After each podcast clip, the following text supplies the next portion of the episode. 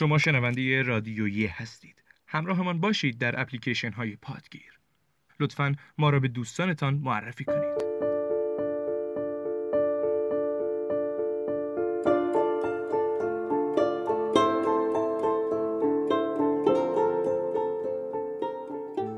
وقت شما بخیر این شما و این هم قسمت تازه رادیویه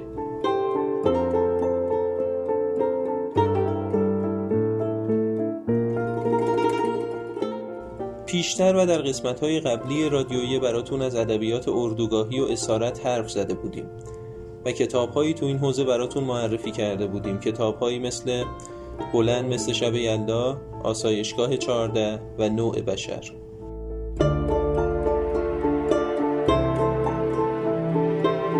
خاطر نگاری اسرا به قایت غمناک و دردآوره.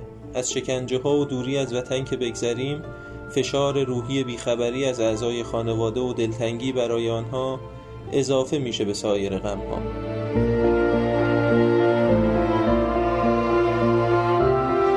برای این شماره از رادیویه می‌خوایم کتاب ساعت پنج بود رو به شما معرفی کنیم.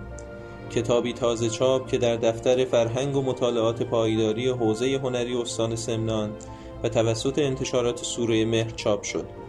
ضمن اینکه شرکت برق منطقه‌ای استان سمنان هم به عنوان مشارکت کننده برای این کتاب حضور داشته.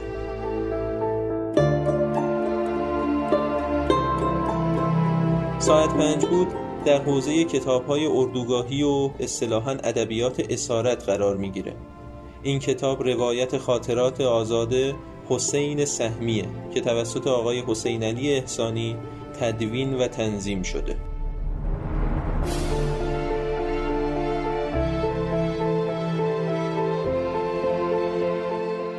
ساعت پنج بود روایت خاطرات مردیه که از موقعیت های ویژه‌ای که می‌تونست داشته باشه به راحتی گذشت و در همون ماهای اول جنگ به جبهه رفت و ایستادگی برای وطنش رو به هر چیز دیگه ای ترجیح داد.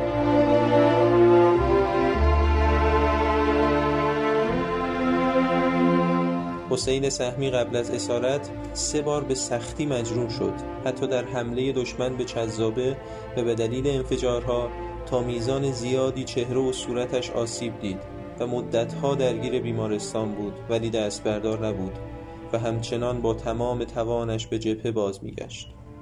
بالاخره در عملیات بدر به اسارت دشمن بعثی درآمد. بدر یازدهمین عملیاتی بود که سهمی در آن سهم داشت. هرچند مختصر.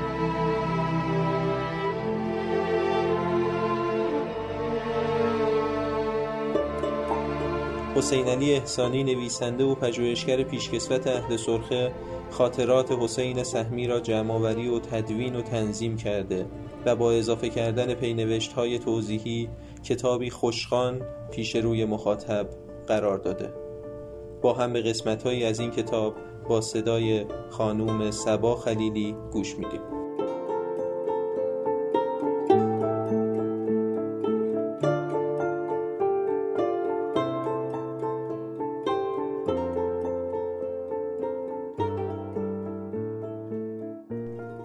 سه نفر عراقی با سرعت به سمت ما می آمدند. خودم را کنار دژ رساندم و پوتینم را درآوردم تا راحت تر شنا کنم. بین دژ و نیها حدود پنجاه متر بدون پوشش گیاهی بود. چاره ای نداشتم. میبایست این فاصله را شنا می کردم تا خود را به نیزار برسانم و مخفی شوم. با مهارتی که در شنا داشتم پنج دقیقه کافی بود که خودم را به داخل نیها برسانم. اما تا پریدم در آب از طرف دیگر هم دو نفر سر رسیدند. دیگر خیلی دیر شده بود. رفتم زیر آب تا شاید مرا نبینند. نمی‌دانم چقدر زیر آب ماندم اما در همون چند ثانیه رشته افکارم اول از همه رفت سراغ پدر بعد مادر و هشت برادر و خواهرم. به دوران کودکیم در روستا و مدرسه فکر کردم که لحظه ای آرامش نداشتیم. از آب که بالا آمدم لوله اسلحه عراقی ها را روی سرم احساس کردم. دو نفر مسلح به من زل زده بودند و با عصبانیت از من می‌خواستند از آب بیایم بیرون. از آب که بیرون آمدم یکیشان ساعت دستم را دید و خواست به او بدهم ساعت پنج بعد از ظهر را نشان می‌داد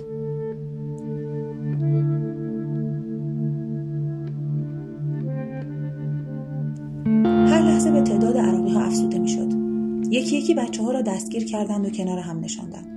زیر چشمی به هم نگاه می کردیم.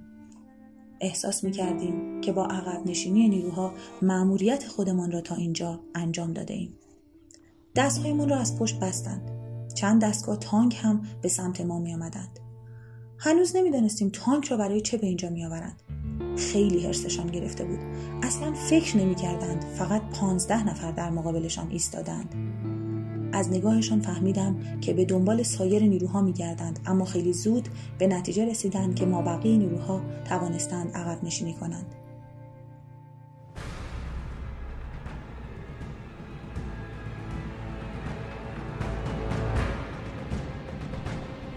لوله های تانک در مسیر عقب نشینی بچه ها چرخید متوجه ماجرا شدیم.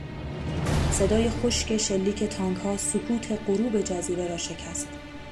نیروهای پیاده هم دیوانوار به سمت نیها تیراندازی می‌کردند گمان می‌کردند تعدادی از رزمندگان در لای نیها مخفی شده باشند تمام بدنم خیس و خیلی سردم شده بود ناخواسته دندانهایم به هم می‌خورد و آهنگ تیربار را برایم تدایی می‌کرد هوای سرد و پای برهنه خیلی آزارم می‌داد.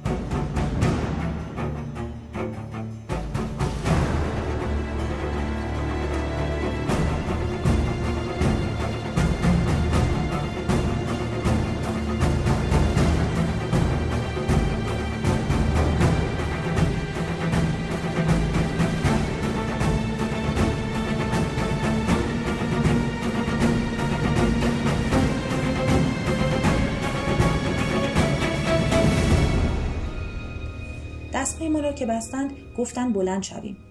با چند نفر مسلح ما را به عقب حرکت دادند. صد متر که رفتیم با تعدادی جنازه عراقی مواجه شدیم که در همین درگیری کشته شده بودند. پچپچی با هم کردند و ما را کنار جنازه ها نشاندند. سه نفرشان گلنگدن اسلحه را کشیدند. منتظر شلیک بودیم که یکی از آنها گفت دست نگه دارید. به ظاهر می‌خواستند بگویند اینها را شما کشته اید. بچه ها آرام نشسته بودند و زیر لب ذکر می‌گفتند. یکی از آنها چند پرتغال را دو نیم کرد و نزدیک دهانمان آورد و گفت بخورید. گلوهایمان خشک بود ولی خوردنش را یادم نیست. حرفهایی زد که برای ما بوی شهادت می‌داد. یکی دست و پا شکسته به فارسی گفت به جای آب که موقع زب به گوسفند می‌دهند به شما پرتغال دادیم و شما را می‌کشیم. همچنان نشسته بودیم. ساکت و آرام. شاید عراقی ها می‌خواستند التماس کنیم و به دست و پایشان بیفتیم ولی احساسمان این بود که لیاقت شهادت پیدا کرده ایم.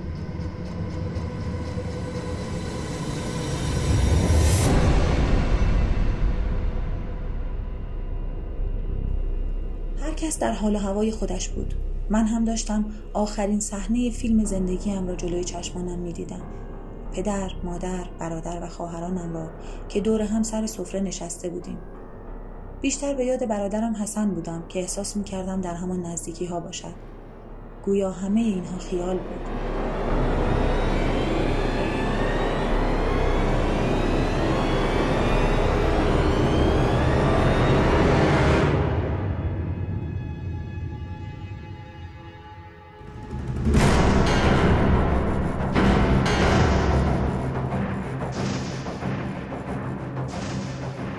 ناگهان فردی که بالای خاکریز بود چیزی گفت که رشته افکارم رو پاره کرد. نگاه عراقی ها به سوی او دوخته شد و آنها هم اسلحهشان را پایین آوردند. هوا گرگومیش بود که دیدیم دو نفر به سوی ما میآیند. آن فرد به ظاهر درجهش بالاتر بود و یک بیسیمچی هم او را همراهی می‌کرد. آنها با هم حرفهایی زدند. چیزی از صحبتشان متوجه نشدیم ولی رفتارشان تغییر کرد. دوباره ما را بلند کردند و به سمت عراق حرکت دادند. دیگر هوا تاریک شده بود. جلوتر از جاده خندق ما را به داخل چادری هدایت کردند که اطراف آن چند نفر مسلح ایستاده بودند.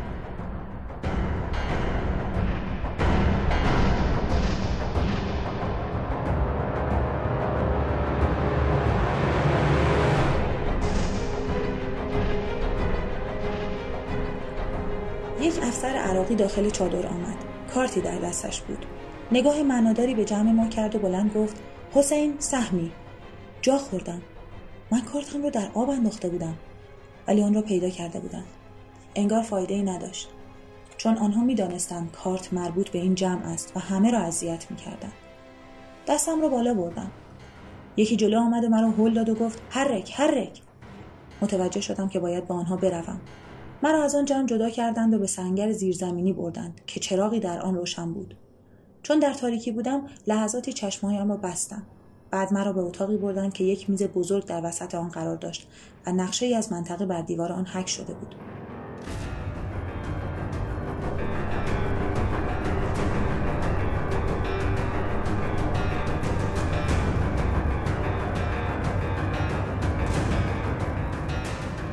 عظمت آن مقر زیرزمینی که با تیراهنهای بسیار قطور آن را پوشانده بودند برایم مایه تعجب بود. یک لحظه فراموش کردم که در وسط هور هستیم. دور میز ده پانزده نفر از فرماندهان عراقی نشسته بودند. فرمانده آن جمع از من خواست که خودم را معرفی کنم. سپس از یگان، گردان، تعداد نفرات و هدف عملیات پرسیدند.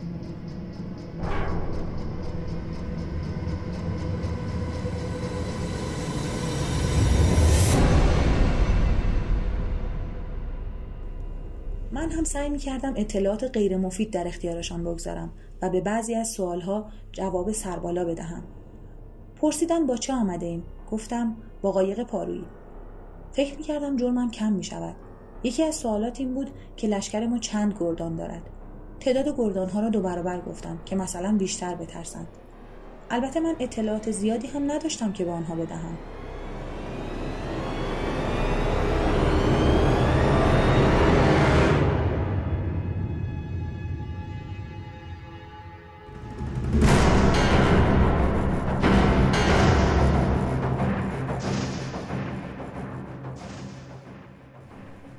فرماندهشان فارسی خوب می‌دانست. جمله گفت که مرا آتش زد.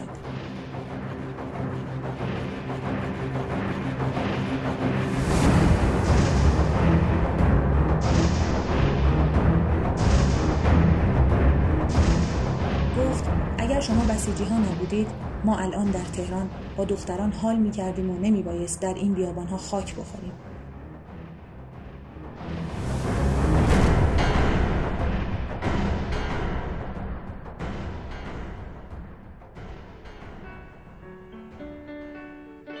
سپاسگزارم از خانم خلیلی. شما شنونده قسمت بیستم از رادیویه بودید. خیلی خیلی ممنونم که همراهی می‌کنید و خوشحال میشیم. اگه راهنماییمون کنید و از ضعف و قوتهامون بهمون بگید. دوستان زیادی درباره چگونگی تهیه کتابهایی که معرفی میشه پرسیده بودن که خب چندان پیچیده نیست. از طریق فروش آنلاین به راحتی می‌تونید کتابها رو خریداری کنید. مثل همین کتاب ساعت پنج بود که می‌تونید وارد سایت سوره مهر بشید و کتابتون رو خیلی راحت سفارش بدید. با رادیویه همراه باشید.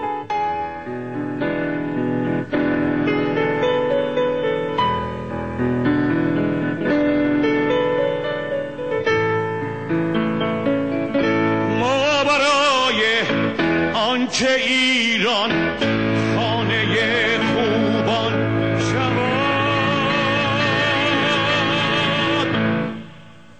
رنج دوران برده ای رنج دوران برده ای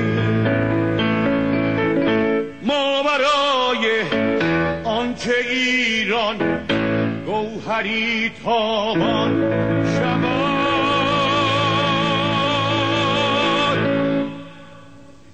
خون دلها خوردگیم خون دلها